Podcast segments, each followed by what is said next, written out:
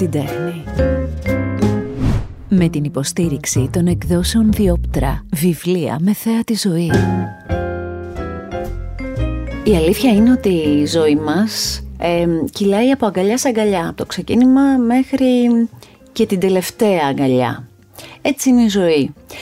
Σήμερα έχω μεγάλη χαρά γιατί θα υποδεχτώ μία γυναίκα που την έχω διαβάσει, έχω διαβάσει για αυτήν, μου έχουν μιλήσει για αυτή, δεν την έχω ξαναγνωρίσει, είναι ένα γλύκα πλάσμα και φαίνεται.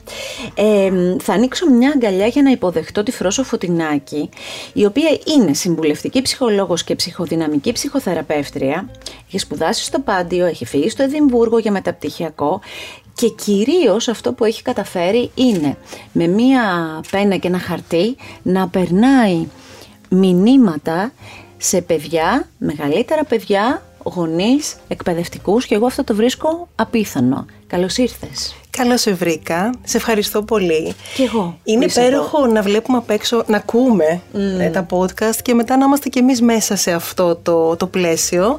Και πιστεύω θα έχουμε πολύ όμορφα πράγματα να πούμε. Και είναι και πολύ ωραίο η αφορμή με κάποιο τρόπο να είναι τα παιδιά. Εγώ το απολαμβάνω αυτό. Και αυτό το podcast δεν αφορά, μάλλον δεν επευθύνεται στα παιδιά.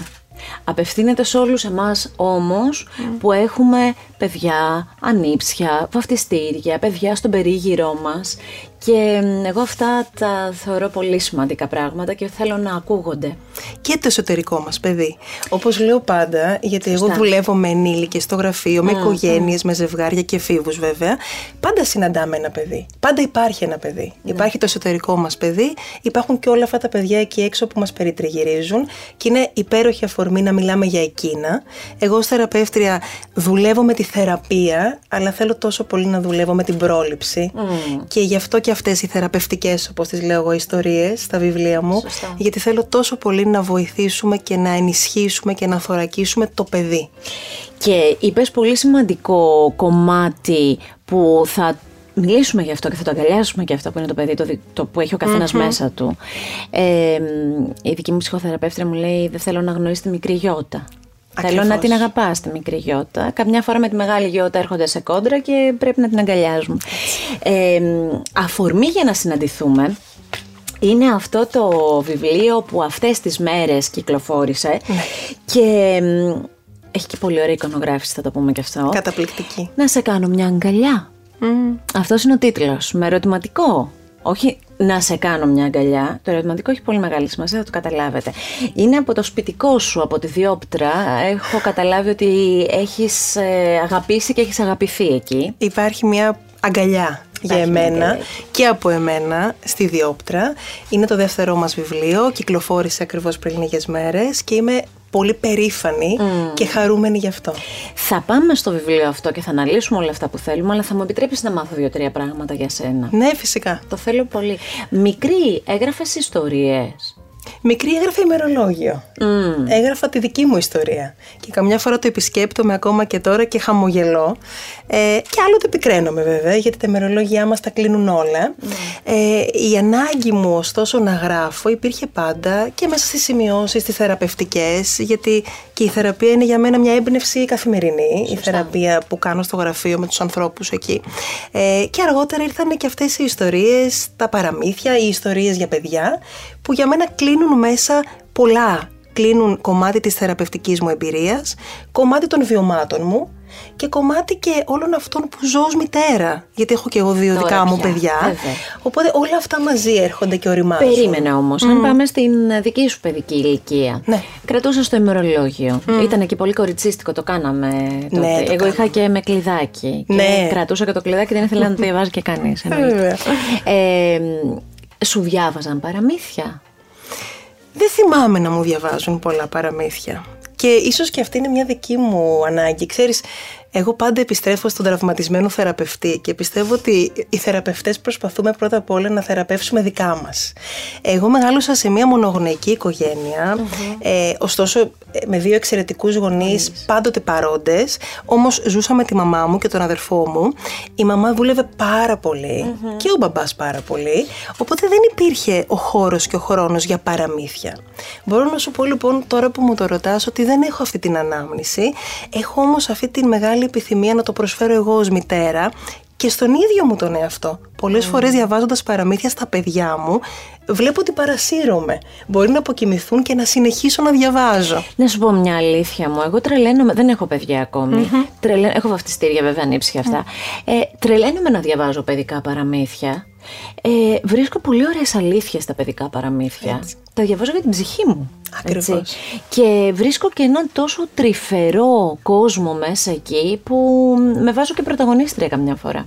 Μα ε, είναι το εσωτερικό μας παιδί νιώθω που ταξιδεύει μέσα στις mm, σελίδες και κάθε φορά που διαβάζω ένα νέο παραμύθι καινούριο λέω λες να βρω κάτι και από μένα, λες να βρουν κάτι και από εκείνα και αυτή είναι και όλη μου η ελπίδα στα βιβλία που γράφω. Και πριν φτάσουμε στη μητρότητα υπήρξε κάτι μέσα από τις σπουδές σου, ε, είτε στην Ελλάδα είτε όταν ήσουν στο εξωτερικο που σου ξύπνησε την ανάγκη να γράψεις, εννοώ να γράψεις πια να εκδώσεις κάτι.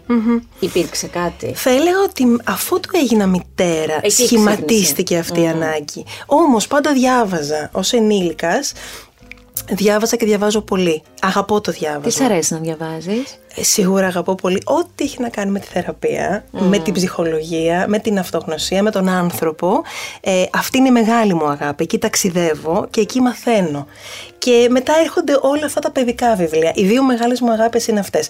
Όμως, αν μου προτείνεις ένα καλό βιβλίο, θα το αγοράσω και θα το διαβασω Μου αρέσει πολύ να διαβάζω και να ταξιδεύω. Πες μου κάποια παιδικά βιβλία που αγαπάς, όχι δικά σου, που αγαπάς πολύ.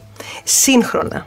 Ό,τι θέλεις. αγαπώ πολύ τα παπούτσια των άλλων. Είναι ένα βιβλίο που αγαπώ πολύ. Το έχει εικονογραφήσει Φωτεινή Τικού, εικονογράφος του βιβλίου. Του τελευταίου σου βιβλίου. Ε, θα ξεχωρίσω από τη διόπτρα την αγαπημένη μου τη βαλίτσα, γιατί πάντα μας ταξιδεύει. ένα υπέροχο βιβλίο. Ε, θα ξεχωρίσω και της Μαρίνας της Γιώτη, φυσικά τον Γέτη, που μας μιλάει για τη δύναμη του ακόμη. Σωστά. Και από την Κατρίνα έχουμε υπέροχα βιβλία που μιλούν για τη διαφορετικότητα. Έχουμε πολύ ωραία βιβλία τα οποία εγώ τα χρησιμοποιώ και ως εργαλεία με τα παιδιά μου και τα προτείνω και στους ε, θεραπευτές που δουλεύουν με παιδιά να δουλεύουν με παραμύθια. Είναι εργαλεία. Τι έχει αλλάξει και αν έχει αλλάξει, εγώ κρίνω ότι έχει αλλάξει, ίσως γι' αυτό ξεκίνησα έτσι την ερώτηση, συγγνώμη, ε, και στον τρόπο που οι εκπαιδευτικοί προσεγγίζουν τα παιδιά και στον τρόπο που οι γονείς προσπαθούν να δουλέψουν με τα παιδιά θεωρώ ότι έχουμε περάσει σε μια νέα, σε νέα δεδομένα, σε μια νέα συνθήκη όπου είναι πιο ενσυνείδητα όλα. Δηλαδή σκεφτόμαστε περισσότερο πριν λειτουργήσουμε. Παλαιότερα θεωρώ υπήρχε ένας αυτόματος πιλότος περισσότερο. Αυτό ναι. μάθαμε, αυτό κάνουμε. Αυτό μας είπαν, αυτό συνεχίζουμε. Τώρα αναρωτιόμαστε περισσότερο και η προσέγγιση έχει να κάνει και με το τι κάνει καλό στο παιδί. Αυτό Πώς θα βοηθήσω το παιδί. Α, συγγνώμη, αυτό που λες δείχνει ότι και εμείς οι ίδιοι έχουμε αρχίσει και δουλεύουμε Έτσι. τον εαυτό μας. Ακριβώς. Βάζουμε ένα ερωτηματικό στα πράγματα πλέον το ψάχνουμε περισσότερο, διεισδύουμε περισσότερο πρώτα στον εαυτό και μετά στη σχέση με το παιδί. Γιατί αν εγώ δεν μπορέσω με τον εαυτό μου να, να βρω την αγάπη και την αγκαλιά, πώς θα μπορέσω να αγκαλιάσω και το παιδί; Βλέπω λοιπόν και τους δασκάλους πιο κοντά στο παιδί και στο τι θα το βοηθήσει και όχι στο πώς θα το κάνω καλά αυτό το παιδί. Γιατί παλιότερα υπήρχε αυτή η προσέγγιση και από τους γονείς. Μια πιο δημοκρατική, συναισθαντική ναι. προσέγγιση παρά εξουσιαστική. Παλαιότερα η σχέση γονιού παιδιού και δασκάλου δασκάλου. Ήταν εξουσιαστική περισσότερο. Θα κάνεις αυτό που σου λέω. Γιατί, γιατί στο λέω εγώ. Τώρα προσπαθούμε πολύ να μετακινηθούμε από αυτό και να δούμε ότι γονείς και παιδιά και δάσκαλοι είμαστε συνεργάτες.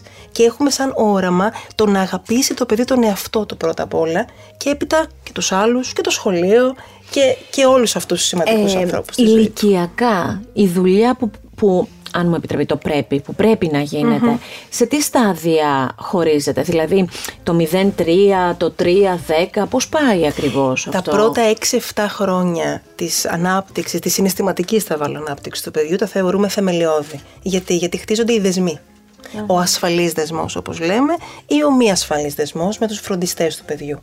Μετέπειτα περνάμε στα επόμενα σημαντικά στάδια. Εγώ θεωρώ ότι όλο το μονοπάτι είναι σημαντικό. Και πολλές φορές λέω ότι ακόμα και αν στα πρώτα έξι χρόνια δεν έχουν σχηματιστεί οι ασφαλείς δεσμοί, δεν έχουμε πάρει αυτά που έχει ανάγκη η ψυχή, έχουμε όλη μας τη ζωή να τα διεκδικήσουμε και να τα συναντήσουμε και να τα προσφέρουμε μετά και ως ενήλικες στον εαυτό μας. Στη θεραπεία μιλάμε για το reparenting, μιλάμε για αυτή τη συνθήκη όπου γίνομαι γονιός του εαυτού μου. Αυτή η μικρή γιώτα που λέγαμε, Ναι, ναι, ναι, ναι, ψάχνει ναι, και εκείνη μια μαμά. Πού; Στην ενήλικη γιώτα. Ναι, ναι. Στο να την αγκαλιάσει και να την αγαπήσει και να τη φροντίσει. Πόσο ωραίο είναι αυτό που λες. Ε, μ, βιβλίο και παιδί. Πώς κάνουμε το παιδί να αγαπήσει το βιβλίο, ε, πώς όταν ένα παιδί αντιδρά σε ένα βιβλίο, όχι σε ένα συγκεκριμένο εννοώ, στη σχέση με το βιβλίο, οι γονείς μπορούν να προσπαθήσουν. Ε, μ, τι μπορούμε να πούμε γι' αυτό; Να πούμε πρώτα απ' όλα ότι τα παιδιά μας δεν μαθαίνουν από αυτό που τους λέμε. Αλλά από αυτό Υπάρχει που αυτή η βλέπουνε. και περισσότερο από αυτό που είμαστε, αυθεντικά. Δηλαδή, ακόμα και αν προσποιηθούμε ότι έλα, διαβάζω για να Ναι, το παρασύρω μαζί μου. Από αυτό που είμαστε. Οπότε, ένα σημαντικό κομμάτι είναι να καλλιεργήσουμε οι ίδιοι τη σχέση μας με το βιβλίο. Να είμαστε εμείς αυτοί οι άνθρωποι που ταξιδεύουμε μέσα από τις σελίδες ενός βιβλίου και οριμάζουμε. Είναι σαν να ζούμε και άλλες ζωές ακόμη, έτσι, διαβάζοντας. Ε, έπειτα- Αναπτύσσουμε αυτό, αυτό που είναι πολύ σημαντικό, τη φαντασία. Έτσι. Δηλαδή αν δεν αναπτυχθεί η φαντασία, Αχ, και στον κόσμο με τις οθόνες, ε, πόση φαντασία μας έχει ε, πάει περίπατο και Εγώ προσπαθούμε να τη τρελαίνομαι όταν βρούμε. συναντάω φρόσο παιδιά που έχουν αναπτυγμένη φαντασία. Ε, τρελαίνομαι. Ναι. Μου φαίνονται ε, μικροί θεοί αυτοί που Έτσι. είναι μπροστά μου, που περπατάνε σε έναν δρόμο και νομίζουν ότι είναι στο διάστημα και βλέπουν κάτι διαστημόπλαια και αυτά. Και λέω μπράβο στους γονείς, στους εκπαιδευτικούς, που, στις γιαγιάδες, Ναι. στους παππούδες, δεν ξέρω ποιον να βγάλω απ' έξω, δεν θέλω να βγάλω κανέναν, που έχουν βοηθήσει προς αυτή την κατεύθυνση. Έτσι, και είναι η ελπίδα μας α, αυτά τα παιδιά. Είναι η ελπίδα μας η φαντασία, το, το κάτι παραπέ- παραπέρα, το κάτι Ναι. περισσότερο. Ε, τώρα θα έλεγα, ε, είμαστε λοιπόν αυτοί οι γονείς και όταν βλέπουμε ότι τα παιδιά μας αντιδρούν σε κάτι, τα ακούμε. Τα σεβόμαστε. Είναι και το θέμα του βιβλίου. Δεν θέλουμε να πιέσουμε κανένα παιδί να γίνει κάτι γιατί το θέλουμε εμείς. Ακόμα και αν θέλω εγώ να είναι βιβλιοφάγοι τα παιδιά μου. Έτσι. Οφείλω να τα ακούσω, να τα φουγκραστώ και να συμπορευτώ μαζί τους σε αυτό που εκείνα επιθυμούν. Γιατί μετά έρχεται και η αντίδραση. Όταν έρχεται και η Ακριβώς. αντίδραση. Και η ακύρωση του παιδιού. Οπότε θα προτείνουμε βιβλία. Σίγουρα εγώ πιστεύω ότι κάθε παιδί έχει το βιβλίο του. Και είναι διαφορετικό για κάθε παιδί. Θα πάρουμε τα παιδιά μας μαζί στο βιβλιοπωλείο. Να δουν εικόνες, να ξεφυλίσουμε βιβλία. Να επιλέξουν. Να επιλέξουν το βιβλίο. Πολλές φορές βλέπω ότι οι γονείς πηγαίνουν σπίτι με μία στίβα βιβλία, τα κουμπάνε πάνω στο γραφείο. Ωραία, αυτά θα διαβάσουμε. Μας ας κάνουμε και τα παιδιά μας μέρος αυτού. Γιατί έτσι θα έχουν και εμπιστοσύνη στον εαυτό τους. Ότι εγώ διαλέγω. Ναι. Ε, μέσα από αυτή τη διαδικασία λοιπόν αγαπούν περισσότερο το βιβλίο. Και κάτι ακόμα, το είδα πολύ με το πρώτο μου βιβλίο αυτό. Μου λέγανε ότι ξέρεις το παιδί στεναχωρήθηκε διαβάζοντας. Δεν είναι κακό να στεναχωρηθούμε. Είναι ένα συνέστημα Κάθε κι αυτό, άλλο, ε. ακριβώς. Θέλουμε τα βιβλία να κάνουν και ένα άνοιγμα επικοινωνίας. Θέλουμε και τα βιβλία να μας δίνουν τη δυνατότητα να μιλήσουμε με τα παιδιά και να μιλήσουμε για συναισθήματα. Εγώ ως θεραπεύτρια αυτό θέλω να επιτύχω. Να κάνουμε μέσα τα βιβλία αυτό το άνοιγμα για να έρθουμε πιο κοντά. Επειδή αναφέρθηκε στο πρώτο βιβλίο και πριν φτάσουμε στο, να μπούμε στο ε, πρόσφατο, στο τελευταίο σου παιδάκι, ε, προβληματίστηκα όταν πήρα αυτό το βιβλίο. Να πω την αλήθεια, δεν ακουμπάει σε κάτι από αυτά που έχω ζήσει. Εγώ έχω ζήσει σε μια οικογένεια με τη μαμά και τον μπαμπά ε, να τους χωρίζει μόνο ο θάνατος. Ε, μ, Παρ' όλα αυτά έχουμε τριγύρω μας πάρα πολλές οικογένειες. Δεν ξέρω αν το ρήμα είναι ότι διαλύονται, δεν διαλύονται, παίρνουν μια άλλη μορφή. Ακριβώς. Ε, το βιβλίο αυτό λοιπόν, το πρώτο σου βιβλίο και η αγάπη σε ποιο σπίτι μένει, το οποίο είναι εικονογραφημένο από τη λατρεμένη μου Μαρία Παγκάλου, Ναι. τη Little Miss Grumpy, Καταπληκτική, την αγαπώ πολύ. η οποία τα έχει πει περίφημα σε αντίστοιχο art podcast που βρέθηκε εδώ. Να το ψάξετε και να το ακούσετε, είναι υπέροχη. Ε, μ, το πήρα, το διάβασα. Μου άρεσε όλο αυτό με την κόκκινη καρδιά, με την αγάπη, με την κλωστή, με, το, με όλο αυτό που έχεις φτιάξει. Ναι. Ε, είναι δύσκολο. Πρέπει να έχεις ένα παιδί πολύ κοντά σου για να του το δώσεις. Δηλαδή, εγώ έχω παιδιά που οι γονείς έχουν χωρίσει. Δίστασα Ναι. και όθησα τη μαμά να το δω- διαβάσει με το παιδί. Θέλω να πω, είναι ένα βιβλίο, κατά τη δική μου κρίση, που οι ίδιοι, οι ίδιοι διαζευγμένοι γονείς θα πρέπει να αποφασίσουν να το διαβάσουν με το παιδί τους Έτσι. για να δουν και τις αντιδράσεις του. Αυτή είναι η δική μου Τα λες αίσθηση. υπέροχα. Είναι μια ιστορία διαζυγίου. Και είναι μια ιστορία που την έγραψα πρώτα απ' όλα για το εσωτερικό μου παιδί. Γιατί ήμουν και εγώ ένα παιδί χωρισμένων γονιών. Τότε δεν υπήρχαν τα εργαλεία, δεν υπήρχαν τα παραμύθια για να μπορέσουμε να δουλέψουμε τα συναισθήματα. Ε, ένιωθα λοιπόν ότι το οφείλω αυτό στα παιδιά που οι γονείς χωρίζουν. Είναι λοιπόν μια ιστορία διαζυγίου που είναι αληθινή. Θέλω να πω, Ναι. βάζει μέσα το είμαι στεναχωρημένος. Το μου λείπει ο γονιός μου. Βάζει μέσα τη σχέση δύο αδερφιών που προσπαθούν μαζί να βρουν καταφύγια Έτσι. για την ψυχή και το νου. Και είναι μια ιστορία που όσοι τη διάβασαν, γιατί είναι ένα βιβλίο που έχει ταξιδέψει πολύ, μου έχουν πει ακριβώς ότι στην αρχή ήταν λίγο διστακτική. Αχ, αυτό ανοίγει πολύ αυτό το θέμα. Ναι. Αλλά τελικά ήρθαν πιο κοντά με το παιδί. Ίσως γιατί έχουμε μάθει και να κουκουλώνουμε θέματα και να τα ωρεοποιούμε σε βαθμό που δεν ξέρω που ωφελεί. Δεν ωφελεί και δεν ωφελεί γιατί το βλέπουμε Γιώτα, έτσι δεν είναι. Οι άνθρωποι ε, αρρωσταίνουμε. Η ψυχή μας συμπιέζεται γιατί, γιατί δεν λέμε αυτά που νιώθουμε. Αν κάτι μπορούμε να μάθουμε στα παιδιά μας και αυτή είναι μια κοινή θεματική μεταξύ των δύο βιβλίων είναι να μιλάνε. Να μην κρατούν μέσα τους όσα τα απασχολούν. Είτε είναι στεναχώρια, είτε είναι φόβος, είτε είναι ντροπή, είτε είναι ενοχή. Αυτό είναι πολύ σημαντικό που θέλω να το πούμε τώρα Έτσι. για το και βιβλίο. πάντα αυτό. λέω την οικογένεια φωλιά. Αν δεν είναι φωλιά, κάτι δεν έχουμε καταφέρει. Πριν πούμε λοιπόν να δούμε αυτό το βιβλίο, να σε κάνω μια αγκαλιά από τις εκδόσεις Διόπτρα, θέλω να σε ρωτήσω και κάτι ακόμη. Ε, είσαι μαμά ενός κοριτσιού και ενός αγοριού. Ναι. Θέλω λίγο να μιλήσουμε και για την προσέγγιση αυτή, δηλαδή βιβλία που είναι κοντά στο κορίτσι, βιβλία που είναι κοντά στο αγόρι, ε, το αγόρι να νιώθει το συνέστημα και να το εξωτερικεύει, γιατί έχουμε μεγαλώσει και με μία, ε, κατά με, τι να πω, ε, ας με επιτραπεί, βλακώδη αίσθηση ότι το αγόρι δεν πρέπει να δείχνει τις ευαισθησίες του. Το θεωρώ τραγικό, τραγικό, ενώ το κορίτσι είναι οκ να τα δείχνει. Μίλησε μου λίγο και για αυτό το διαχωρισμό, για τους Ναι. γονείς που έχουν ε, ένα κορίτσι και ένα αγόρι, ας Ναι. πούμε. Ε, να πω αρχικά ότι ακόμα και στη θεραπεία βλέπω πόσο πιο χαμηλή, λιγότερη παρουσία έχουν οι άντρες. Ακόμα και σήμερα δυσκολεύονται τόσο πολύ να παραδεχθούν ότι νιώθουν ευάλωτοι και να ζητήσουν βοήθεια. Γιατί ακριβώς από μικρά αγόρια ακούνε το Εσύ είσαι άντρας. Ναι, ναι. Μην κλαι- Οι άντρες δεν κλαίνε. Δεν κλαίνε. Δεν Θέλουμε- πονάνε. Δεν Δεν πονάνε πονάνε. καν. Ναι, ναι. Ε, και εμείς έχουμε όλη αυτή την πολυτέλεια, να το πω ως κορίτσια, να νιώθουμε. Αλλά από την άλλη, χαρακτηριζόμαστε συχνά και ως ευαίσθητες. Πιο ευαίσθητες, πιο ευάλωτες. Και, και στην αρχή είναι γλυκό το ευαίσθητες και με αυτό και λίγο μη μου άπτω, αλλά μετά όταν βγαίνουμε στην Περιορίζει. κοινωνία αντιμετωπίζουμε. Και, και υπάρχει λόγος που το αντιμετωπίζουμε, αφού έτσι μας μάθατε. Έτσι ακριβώς. βγαίνουμε και έξω και προσπαθεί μια γυναίκα σε κέρια θέση να επιβληθεί και είναι ότι είναι η ευαίσθητη που θα βάλει τα κλάματα. Που θα... Το οποίο είναι τραγικό. Έτσι. Περιοριζόμαστε λοιπόν και τα κορίτσια και τα αγόρια και οι άντρες και οι γυναίκες από αυτές τις ταμπέλες που μας κρεμάνε στην παιδική μας ηλικία. Εγώ λοιπόν έχοντας ένα αγόρι και ένα κορίτσι και πολύ κοντά ηλικιακά, προσπαθώ να τους βλέπω ως δύο ανθρώπους. Με συναισθήματα. Προσπαθώ να τα μεγαλώνω ε, μαζί με τον μπαμπά τους όσο περισσότερο γίνεται έξω από αυτά τα στερεότυπα που έχουμε την τάση να αποδίδουμε στο κάθε φίλο. Και πολλές φορές τους λέω να κλαίτε. Να κλαίτε γιατί είναι ο πιο υγιής τρόπος να εκφράζεστε. Να μιλάτε για όσα αισθάνεστε. Όσα αισθάνεστε. Προσπαθώ πολύ λοιπόν να μην πέφτω στην πανανόφλου, να μην γλιστράω, γιατί είναι εύκολο Γιώτα. Ε, μεγαλώσαμε με όλα αυτά. Είναι Έτσι. εντυπωμένα μέσα μας. Και χρειάζεται πολλή συζήτηση με τον εαυτό για να μην γλιστράμε σε αυτές τις παρανόφλουδες. Είναι όπως το λες ακριβώς. Άκου την τέχνη και ενημερώσου για όλες τις νέες κυκλοφορίες των εκδόσεων Διόπτρα με ένα κλικ στο διόπτρα.gr.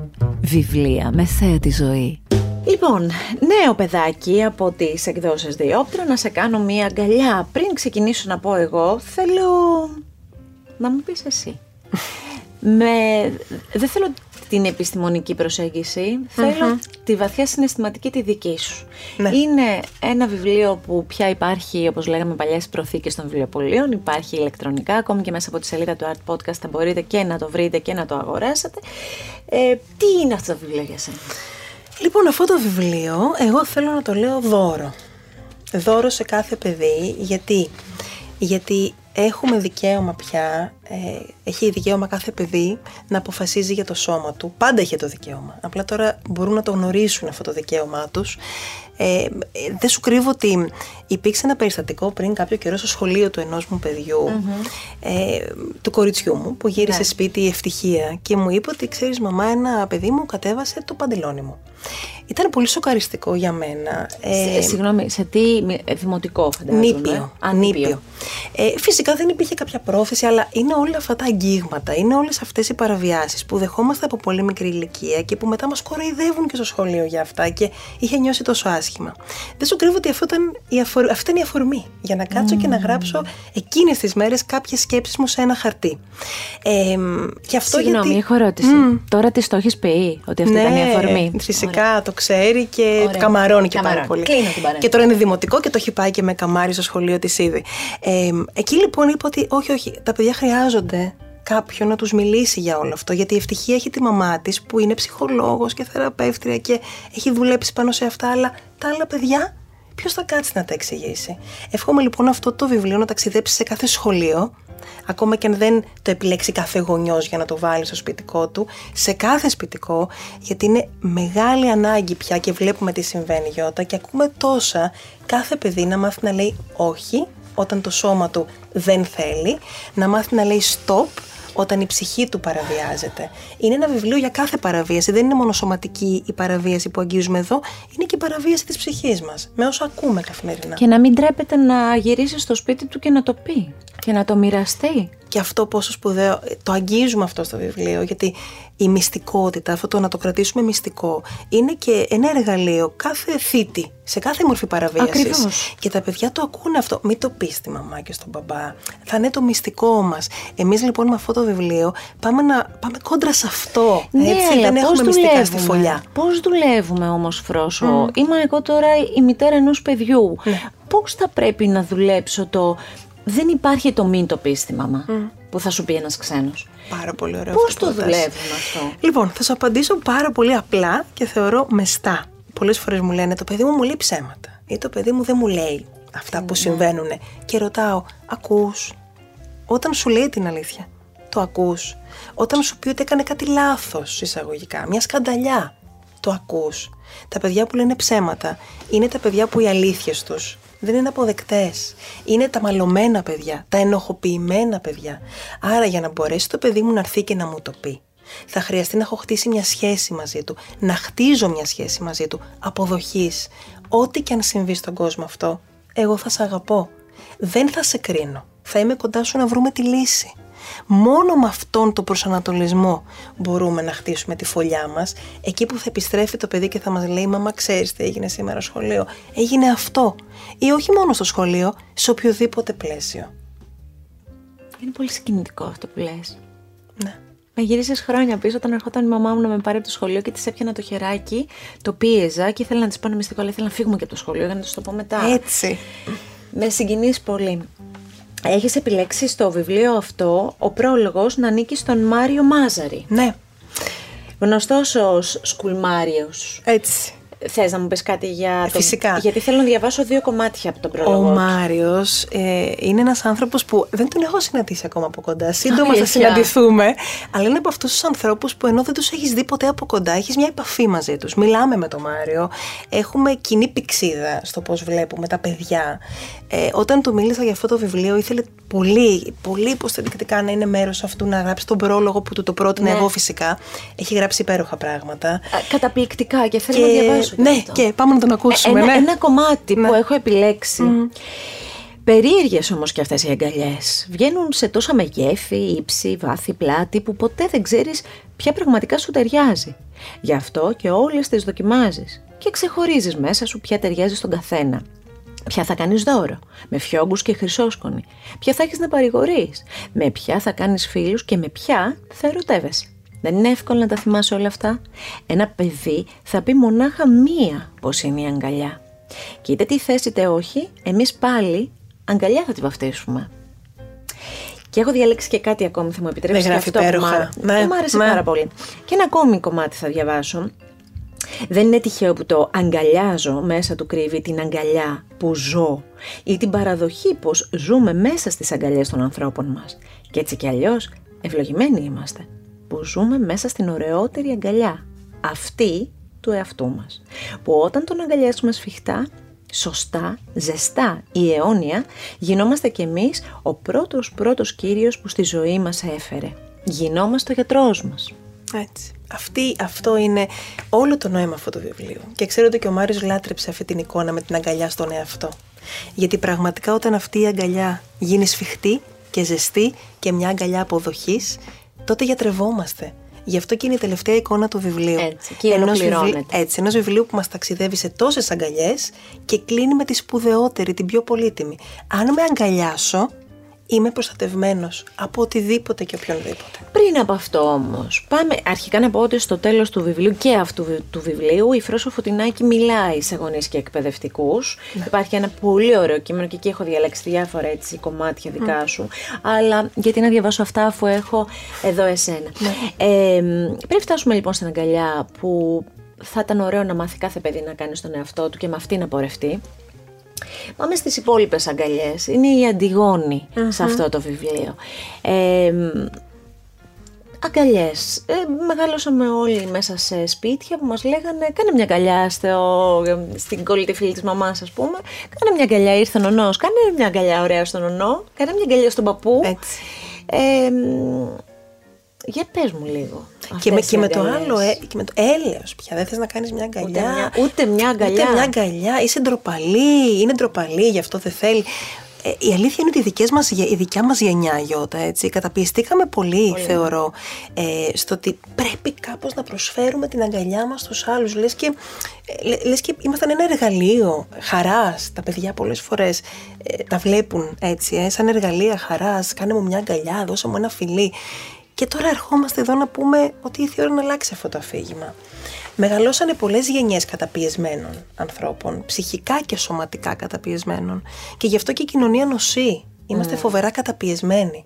Και ερχόμαστε λοιπόν να πούμε στα παιδιά το πιο απλό, το πιο σημαντικό που κανείς δεν μας το μαθαίνει ότι όχι, δεν θα κάνεις μια αγκαλιά εκείνον τον άλλο επειδή το θέλει εκείνος. Ακόμα και αν είναι η μαμά σου και ο μπαμπάς σου, εγώ ρωτάω τα παιδιά μου να σε κάνω μια αγκαλιά.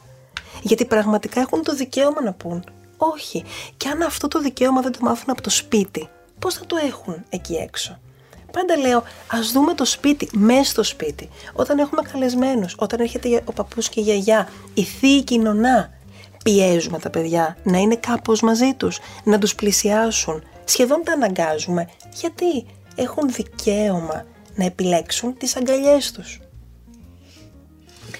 Και όταν ένα παιδάκι πει δεν θέλω, mm. εμείς πώς αντιδράμε και τι κάνουμε; Το αποδεχόμαστε. Δεν θέλει. Δεν θέλει τώρα να κάνει μια αγκαλιά. Αν θελήσει αργότερα θα την κάνει από μόνο του. Δίνουμε όλο το χώρο και το χρόνο. Για σκέψου. Ναι, ήταν τόσο απλά, ε. Παλιά αυτό δεν ήταν. Παλιά αυτό δεν ήταν ένα κομμάτι. Α πούμε, μην μιλήσω μόνο για τη δική μου οικογένεια, στη δική μας εποχη Αυτό δεν ήταν ένα κομμάτι αγένειας. Δηλαδή, έφερνε σε δύσκολη θέση τους γονείς. Αχ, τι ωραίο αυτό που λες. Μα έτσι και, δεν πο- ήτανε. και πόσο ακόμα ε, είναι άβολο. Τα όρια. Τα όρια. Σε μια κοινωνία, γιατί η ελληνική κοινωνία το έχει αυτό, δεν έχουμε ξεκάθαρα τα όρια, και ειδικά μέσα στις οικογένειες. Πολλές φορές λοιπόν φέρουν μια αβολοσύνη ότι Α, είπε δεν θέλει. Πω πω και αυτό είναι άβολο τώρα και νιώθω αμήχανα. Γιατί να νιώθουμε αμήχανα; Χρειάζεται να το σκεφτούμε λίγο περισσότερο οι ενήλικες. Πριν το περάσουμε και το διαδώσουμε σαν ένα μήνυμα στα παιδιά. Δεν είναι αγένεια να πω όχι. Κάθε άλλο είναι σεβασμό στον εαυτό μου. Και αν ο άλλος νιώσει άσχημα, μπορούμε να το συζητήσουμε. Μπορούμε πάντα να το συζητήσουμε. Είτε ως παιδιά με τους ενήλικες, είτε οι ενήλικες μεταξύ μας. Ε, μέσα εικονογραφημένα εξαιρετικά από την ε, Φωτεινή Τίκου θα δείτε και μ, πότε ένα παιδί μπορεί να, να μην θέλει μια αγκαλιά. Γιατί δεν τη θέλει την αγκαλιά, τι τον κάνει, να, τι το κάνει να αισθανεται Ε, δώσε δύο-τρεις λέξεις από αυτές τις ωραίες που είναι λες. από, το πιο ωραίο, από τα πιο Ναι, ωραία μου άρεσε σημεία και φέρω του εμένα. βιβλίου γιατί είναι ένα εργαλείο. Ήθελα λίγο να δούμε πώς μπορούμε να μάθουμε στα παιδιά μας να διακρίνουν, Ναι. να ξεχωρίζουν το Σωστά. ασφαλές άγγιγμα. Η ηρωίδα λοιπόν η Αντιγόνη μας εδώ, τι λέει, λέει ότι αν είσαι στην ασφαλή αγκαλιά, ε, δεν πονάς, δεν Ωραία. αγχώνεσαι, Ωραία. δεν φοβάσαι, δεν στριμώχνεσαι. Δεν τρέπεσαι. Δεν τρέπεσαι. Είσαι ξαπλωτός και αραχτός και έχει κάποιες φανταστικές ε, Πολύ ωραίες εικόνες η φωτογραφίες, φωτεινή ναι. φτιάξει Ε, εικόνες. για να μπορείς ακριβώς να οδηγήσει τα παιδιά στο να ακούν το σώμα τους. Και αυτό είναι ένα μήνυμα του βιβλίου. Θέλουμε να μάθουμε να ακούμε το σώμα μας. Το σώμα μας είναι η ασφαλέστερη πηξίδα. Μας λέει όλη την αλήθεια. Μας λέει που νιώθουμε καλά και που νιώθουμε άσχημα. Γιατί η αγκαλιά δεν είναι ασφαλής όταν έρχεται από το γονιό. Είναι ασφαλής όταν τη νιώθουμε ασφαλή. Οπότε, όποιον και αν έχουμε απέναντί μας, το γιατρό μας, το δάσκαλό μας, το συγγενή μας, θα μάθουμε να ακούμε το σώμα μας. Μόνο το σώμα μας. Και βέβαια, αυτό είναι και μία απόλυτη δικλίδα ασφαλείας για να βγούμε μετά εκεί έξω και να αποφύγουμε εγκλήματα.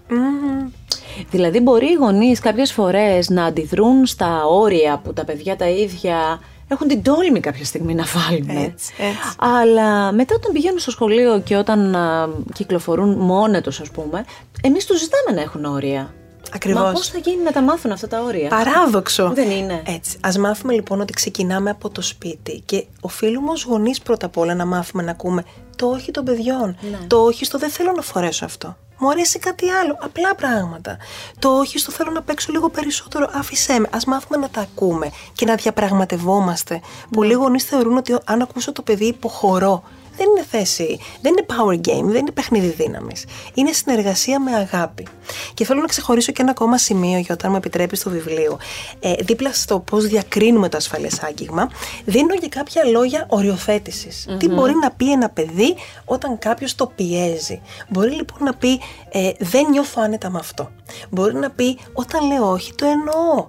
Μπορεί λοιπόν να δηλώσει με φράσεις, με λέξεις τη δυσκολία του, αυτό που δεν επιθυμεί. Είναι πολύ σημαντικό το να δώσουμε στα παιδιά μας τις λέξεις. Έχεις δίκιο. Είναι εργαλεία και αυτά στα χέρια τους. Έχεις δίκιο. Είναι σαν να τους δίνουμε τα παιχνίδια για να παίξουν μετά. Ακριβώς. Γιατί και τα παιδιά, πόσο αναπτυγμένο πρέπει να το έχουν αυτό για να εκφράσουν με το σωστό τρόπο για να το επικοινωνήσουν. Πολύ δίκιο έχεις αυτό. Και πόσες φορές μου λένε στο γραφείο ενήλικες και πώς να το πω. Και τι λέξεις να χρησιμοποιήσω, πώς θα Ναι. βάλω το όριο. Και κάνουμε αυτή ακριβώς τη δουλειά. Και σκέφτηκα λοιπόν ότι και τα παιδιά μας χρειάζονται φράσεις, αλλά και οι ίδιοι οι ενήλικες. Και ειλικρινά θεωρώ ότι οι ενήλικες που θα διαβάσουν την αγκαλιά θα βρουν τον εαυτό τους. Στις δυσκολίες να βάλουν όρια, στις δυσκολίες να εμπιστευτούν το σώμα τους, ακόμα και να διακρίνουν τι, τι τους κάνει καλό και τι όχι. Γιατί παραβιάσεις υπάρχουν σε όλο το μονοπάτι της Σωστά, ζωής. σωστά. Και όταν είμαστε παιδιά και όταν είμαστε μεγάλοι. Βεβαίως. Και βέβαια, όπως είπαμε και πριν, ε, πολύ σημαντικό κομμάτι το ότι τα παιδιά δεν θα πρέπει να νιώθουν ντροπή ή ενοχές και να γυρνάνε στο σπίτι για να πούν αυτό που τους συνέβη. επενδύουμε πάρα πολύ στο να μπορέσουμε να ε, χτίσουμε στα παιδιά μας την αίσθηση του αξίζω, αξίζω και ακόμα και αν συμβαίνουν πράγματα δυσάρεστα, εγώ αξίζω. Δεν φταίω για αυτά που κάνουν οι άλλοι. Δεν είναι ευθύνη μου η συμπεριφορά των άλλων. Και Μεγάλη προσοχή, δεν θα με μαλώσει ο γονιός μου. Αυτό το μάλωμα του γονιού γίνεται πολλές φορές το εμπόδιο και στη σχέση γονιού-παιδιού, αλλά και στην αυτοεκτίμηση του ίδιου του παιδιού. Δεν μαλώνουμε, συζητάμε, μοιραζόμαστε. Πάμε να πούμε λίγα ακόμη πράγματα, αν θα ήθελες κι εσύ, για την αγκαλιά στον εαυτό μας. Αυτή, εκεί που καταλήγει το βιβλίο, ότι αυτή είναι η αγκαλιά που δεν πρέπει να τη στερούμε από τον εαυτό μας, που πρέπει να την, με προσήλωση να την μάθουμε και να την κάνουμε. Και θέλω να πεις και αυτό που γράφεις στο τέλος εσύ, στο δικό σου σημείωμα προς γονείς και εκπαιδευτικούς, για την αυτοαγάπη και αν- τη διαφορά με τον εγωισμο Το βρήκα πολύ σημαντικό, πολύ ουσιαστικό. Ναι, το έβαλα σε μια παρένθεση, αλλά πόσο σημαντική παρένθεση. Πολύ σημαντική παρένθεση. Κα- Κατά την κρίση μου, πολύ σημαντική Έτσι, η έτσι. παρένθεση. Λοιπόν, θα ξεκινήσω με αυτό και θα πάμε και στην αγκαλιά στον εαυτό. Πολλές φορές ε, είδα ότι όταν έλεγα στους θεραπευόμενους μου να αγαπάς τον εαυτό, να τον βάζεις μπροστά, η πιο συνήθις απάντηση ήταν «Μα δεν θα είμαι εγωιστής, μα δεν είναι εγωισμός». Εξηγώ λοιπόν πάντα το να βάλω τον εαυτό μου μπροστά γιατί τον αγαπώ και τον φροντίζω και μου είναι πολύτιμος, δεν σημαίνει ότι ακυρώνω την αγάπη μου για τους άλλους ανθρώπους. Όμως μου είναι πιο σημαντικός ο εαυτός μου. Οφείλει να μου είναι. Οφείλω να είμαι σημαντικός για μένα. Πιο σημαντικός. Εγωισμός σημαίνει δεν με νοιάζει κανείς άλλος. Ακυρώνω όλους τους άλλους. Με νοιάζει μόνο ο εαυτός. Όχι, αυτό αγάπη λέει μου είναι πιο σημαντικός ο εαυτός, αλλά με νοιάζουν και άλλοι άνθρωποι και βρίσκω σιγά σιγά τις ισορροπίες μου και τα όρια μου. Τώρα, μέσα στη θεραπεία μαθαίνουμε να αγαπάμε και να αγκαλιάζουμε τον εαυτό μας. Τι σημαίνει αυτό; Μαθαίνουμε να μας συγχωρούμε. Πόσο σπουδαίο. Πόσο δύσκολο είναι να πούμε δεν πειράζει που δεν τα κατάφερα. Θα προσπαθήσω ξανά, θα προσπαθήσω περισσότερο, οτιδήποτε. Μαθαίνουμε να μας κάνουμε ένα χάδι. Λέω πάντα έβγαλε το μαστίγιο πάλι, το λέω στους θεραπευόμενους. Γιατί μιλάμε τόσο αυστηρά στον εαυτό μας. Γιατί το έχουμε εσωτερικεύσει και αυτό. Μας μιλούσαν ίσως αυστηρά. Δεν μας επέτρεπαν να κάνουμε λάθη. Έπρεπε να είμαστε τέλειοι. Άρα, μέσα από τη θεραπεία και μέσα από το βιβλίο και μέσα από την αγκαλιά στον εαυτό, μαθαίνουμε κάτι διαφορετικό. Με συγχωρώ, μου δίνω ευκαιρίες, μου κάνω ένα χάδι, μου κάνω μια αγκαλιά, μου είμαι πολύτιμη. Και η ψυχή θεραπεύεται. Και μάλιστα λέω στο σημείωμα, κάντε μια αγκαλιά τον εαυτό μαζί με το παιδί. Ε, μου άρεσε πολύ αυτή η εικόνα. Mm. Το κάνω και με τα παιδιά μου. Και λίγο με τρολάρουν, θα πω, και γελάνε, αλλά είμαι σίγουρη θα το εκτιμήσουν σιγά σιγά ότι μαθαίνουν από μικρά να κάνουν αγκαλιά τον εαυτό τους. Mm.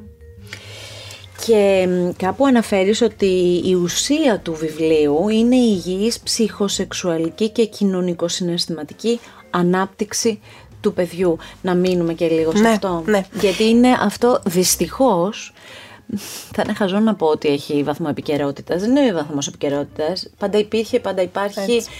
Ε, δεν ξέρω, κάπως ε, έχουμε πέσει κατά με και με λαθεμένο τρόπο πάνω σε αυτό και το φωτίζουμε, αλλά εν πάση περιπτώσει ας μείνουμε σε αυτό, Ναι. να καταλάβουμε πώς μπορούμε αυτά να τα διασφαλίσουμε για τα παιδιά σε μια κοινωνία που έχει πολλούς κινδύνους. Και να δώσουμε και αριθμούς, γιατί καμιά φορά μας αφυπνίζουν περισσότερο. Σωστά. Ε, διάβαζα λοιπόν στα πιο έτσι επικυροποιημένα στοιχεία ότι 6 στα 10 παιδιά στην Ελλάδα θα πέσουν θύματα σεξουαλικών παραβιάσεων. 6 στα 10 παιδιά. πω, Παναγία. Είναι συγκλονιστικό. Και 9 στους 10 θύτες είναι στο απολύτως στενό εγγύς ε, περιβάλλον. Είτε ε, φιλικό είτε συγγενικό. Άρα καταλαβαίνουμε ότι οι παραβιάσεις είναι εξαιρετικά συχνές και οι θύτες είναι μέσα στο σπίτι μας με έναν τρόπο, στον πυρήνα μας. Λοιπόν, αυτό λοιπόν που θέλω να πω είναι ότι μέσα από αυτό το βιβλίο και δεδομένου ότι δεν έχουμε και σεξουαλική αγωγή στα σχολεία. Δεν έχουμε σεξουαλική αγωγή ακόμα. Μαθαίνουμε όλα αυτά και δεν μαθαίνουμε το σώμα μας και την επαφή με τους ανθρώπους. Είναι λοιπόν ένα εργαλείο για να μπορέσουμε να αρχίσουμε να έχουμε επαφή με αυτό το κομμάτι. Το σώμα μου, ε, οι περιοχές του σώματός μου, τι αγγίγματα δέχομαι, ποια αγγίγματα επιθυμώ, ποια αγγίγματα δεν είναι αποδεκτά. Ανοίγουμε αυτές τις συζητήσεις με τα παιδιά μας και αυτές τις συζητήσεις μας πάνε σιγά σιγά στις επόμενες και αρχίζουμε και έχουμε ανοιχτό πιο το Σε κανάλι. ποια ηλικία είναι σημαντικό να ξεκινήσουμε αυτές τις κουβέντες, Φρόσο; Από τα τρία έτη μιλάω στο παιδί μου για το σώμα. Και μιλάω στο παιδί μου για το σώμα με τις αληθινές, όπως λέω, λέξεις του σώματος. Δεν χρησιμοποιώ υποκοριστικά. Δεν κάνω όλο αυτό να φαίνεται περίεργο και άβολο. Το σώμα μας είναι αυτό που είναι, τα σημεία του σώματος είναι αυτά που είναι και από τα τρία έτη δείχνω εικόνες στα παιδιά, υπάρχουν εξαιρετικά εικονογραφημένα βιβλία για να αρχίσω να ε, εξηγώ στα παιδιά μου ποιο είναι το σώμα, ποια είναι τα διαφορετικά σημεία του σώματος από ένα αγόρι σε ένα κορίτσι για παράδειγμα. Και έτσι σιγά σιγά πάμε στην αυτονομία, στον αυτοπροσδιορισμό, ε, βοηθάμε τα παιδιά μας να καταλάβουν τη συνένεση, το ναι και το όχι. Είναι ένα ταξίδι. Είναι ένα ολόκληρο ταξίδι. Και κάθε χρόνος σε αυτό το ταξίδι μας δίνει κάτι άλλο, ένα άλλο λιθαράκι. Υπέροχη, σε repeat να το βάλετε. Αυτό να το ακούτε και να το συζητάτε με τα παιδιά. Όταν πήρε την εικονογράφηση της φωτεινής τείχου, πώς ακριβώς έγινε, εσύ έδωσες το κείμενο και φω- εικονογραφή, Ναι. πώς γίνεται; Ε, στέλνουμε το κείμενο, της έστειλα το κείμενο για να μου πει καταρχήν αν της αρέσει και αν της κάνει το κλικ. Ε, η Φωτεινή ενθουσιάστηκε. Η Φωτεινή είναι μια γυναίκα, έχει μια κόρη και εκείνη ε, που είναι πολύ παθιασμένη με τις γυναίκες και είναι πολύ παθιασμένη με τα όρια των γυναικων Ε, είναι, είναι, είναι υπέροχη. Το είδε λοιπόν και ναι, ξεκίνησε να δημιουργεί. Όταν είδα τις εικόνες, τις πρώτες εικόνες, ξετρελάθηκα. Η Φωτεινή είναι μια αναγνωρισμένη στο χώρο, εξαιρετικά αναγνωρισμένη εικονογράφος. Ε, κάνει σπουδαία ε, πράγματα και νομίζω ότι η εικονογράφηση της μιλάει, είναι ζωντανή. Και θέλαμε ένα κορίτσι το οποίο να είναι ένα σύγχρονο κορίτσι, ένα δυναμικό κορίτσι, έχει και skateboard. Ναι, ναι, είναι η Αντιγόνη. έχει, έτσι, η Αντιγόνη έχει ένα πολύ δικό της στυλ. Θέλαμε να μιλήσει και στα αγόρια και στα κορίτσια και να μπορούν όλα τα παιδιά να ταυτιστούν μαζί της, χωρίς να έχει αυτά τα στερεοτυπικά έντονα χαρακτηριστικά του φίλου. Το βιβλίο έχει χρώμα, έχει όλα αυτά τα χαρακτηριστικά που λέει ε, πολύ σωστά η Φρόσο και βεβαίως στο σημείο αυτό να πούμε ότι πια και με τα χρόνια που περνάνε και η εικονογράφηση σε όλα τα παιδικά βιβλία έχει πάει πολλά βήματα πιο πέρα και εμένα αυτό το με ικανοποιεί πάρα πολύ. Φυσικά, γιατί ειδικά στα παιδικά βιβλία η εικόνα είναι σπουδαία. ναι. Όταν αυτό το βιβλίο το πιάσει στα χέρια της μια μαμά, ένας μπαμπάς με ένα παιδί που είναι μικρό ακόμα, θα αρχίσει να δουλεύει με τις εικόνες. Τα λόγια θα έρθουν λίγο πιο μετά. Τώρα που το λες αυτό, ε, α, έχετε καταλήξει ότι το βιβλίο αυτό είναι ιδανικό για παιδιά ηλικίας 4 και πανω Εγώ θα έλεγα ότι από τα τρία και όλα έτη και με τη βοήθεια της εικόνας αρχίζουμε και δουλεύουμε. Από τα τέσσερα έτη και πάνω μπορούμε να δουλέψουμε πολύ καλά και με το κείμενο. Και Ναι. όλα αυτά βέβαια έχουν να κάνουν και με την οριμότητα του κάθε παιδιού και με το πώς το κάθε παιδί ακολουθεί. Εγώ θα έλεγα το έχουμε εκεί από όταν ένα παιδί είναι στα τρία του χρόνια σίγουρα. Ναι. Ολοκληρώνοντας, θέλω να πούμε και κάτι άλλο που επίσης μου άρεσε πολύ. Μέσα από το site της Διόπτρα, το διόπτρα.gr, ε, κάνατε και κάτι πολύ ωραίο. Κάνατε κάποια πολύ ωραία παιχνίδια. Ναι.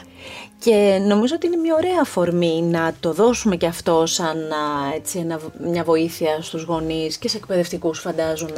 Για πες το εσύ Βέβαια. με τα λόγια που εσύ θες να χρησιμοποιήσεις. Το ονομάζουμε εκπαιδευτικό πρόγραμμα. Αυτό όμως που ουσιαστικά είναι, το πες πολύ ωραία, είναι παιχνίδια. Παιχνίδια που μπορούν να μπουν στην τάξη, αλλά και στο σπίτι μας.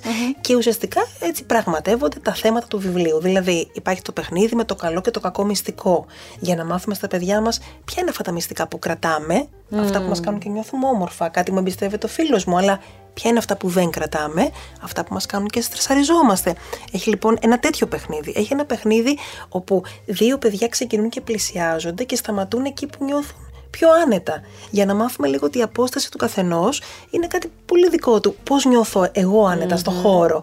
Έχει λοιπόν διάφορα παιχνίδια που μας μαθαίνουν καλύτερα τα όρια, το να λέμε όχι, τα μυστικά και έχει και το παιχνίδι η αγκαλιά στον εαυτό που με πολύ ωραίες κινήσεις γράφουμε κάτι έτσι σε ένα χαρτί που αγαπάμε στον εαυτό μας, το κλείνουμε σφιχτά στη χούφτα μας και αγκαλιάζουμε εμάς.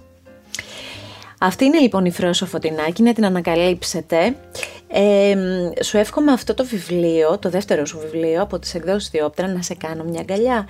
Να το αγκαλιάσουν γονείς, εκπαιδευτικοί, παιδιά, ενήλικες, που- δεν ξέρω, όπου, όπου θέλεις εσύ να φτάσει. Να ταξιδέψει δηλαδή όπως του αρμόζει. Ναι. Και Το εύχομαι. μ, δεν ξέρω αν έχεις ξεκινήσει, αν έχεις βρει κάποιο έναυσμα για το επόμενο σου. Κάτι υπάρχει. Κάτι σου έχουν πει τα παιδιά σου κινώντας από το σχολείο. Ε, Κάπως έτσι πάει. Δεν στο κρύβω, είναι αλήθεια αυτό που Θα λες. είμαι εδώ να το απολαύσω και εκείνο. Ναι, φυσικά. Να συνεχίσεις να κάνεις μια τόσο ωραία δουλειά όπως την έχεις στο νου σου και να μας αγκαλιάζεις με το δικό σου τρόπο. Σε ευχαριστώ ιδιαίτερα που ήσουν εδώ. Και εγώ σε ευχαριστώ πολύ. Ένιωσα πολύ άνετα, πολύ ζεστά. Είναι η πρώτη φορά, γιατί εμείς οι θεραπευτές δεν μιλάμε για μας. Η αλήθεια είναι. Ακούμε τους άλλους. Οπότε είναι η πρώτη φορά που έτσι είμαι καλεσμένη κάπου και με ρωτάνε για μένα. Ναι, αλλά εσύ έχεις και ένα δεύτερο ρόλο της συγγραφής και είναι ωραίο όταν αρχίζετε και παίρνετε χώρο στη βιβλιοθήκη μας να αρχίσουμε να σας μαθαίνουμε κι εμείς. Ακριβώς και το απόλαυσα αυτό λοιπόν. Ήταν Χαίρομαι πρωτόγνωρο, αλλά και πολύ θερμό και ζεστό και σε ευχαριστώ πολύ. Ένιωσα πολύ άνετα. Εγώ ιδιαίτερα. Αυτό το επεισόδιο μπορείτε να το απολαύσετε εύκολα κλικάροντας στο artpodcast.gr ή βεβαίως επιλέγοντας όποια από τις δημοφιλείς πλατφόρμες θέλετε εσείς για να απολαύσετε podcast. Με την υποστήριξη των εκδόσεων Διόπτρα, βιβλία με θέα τη ζωή. Ακού την τέχνη. Art Podcast με τη Γιώτα Τσιμπρικίδου.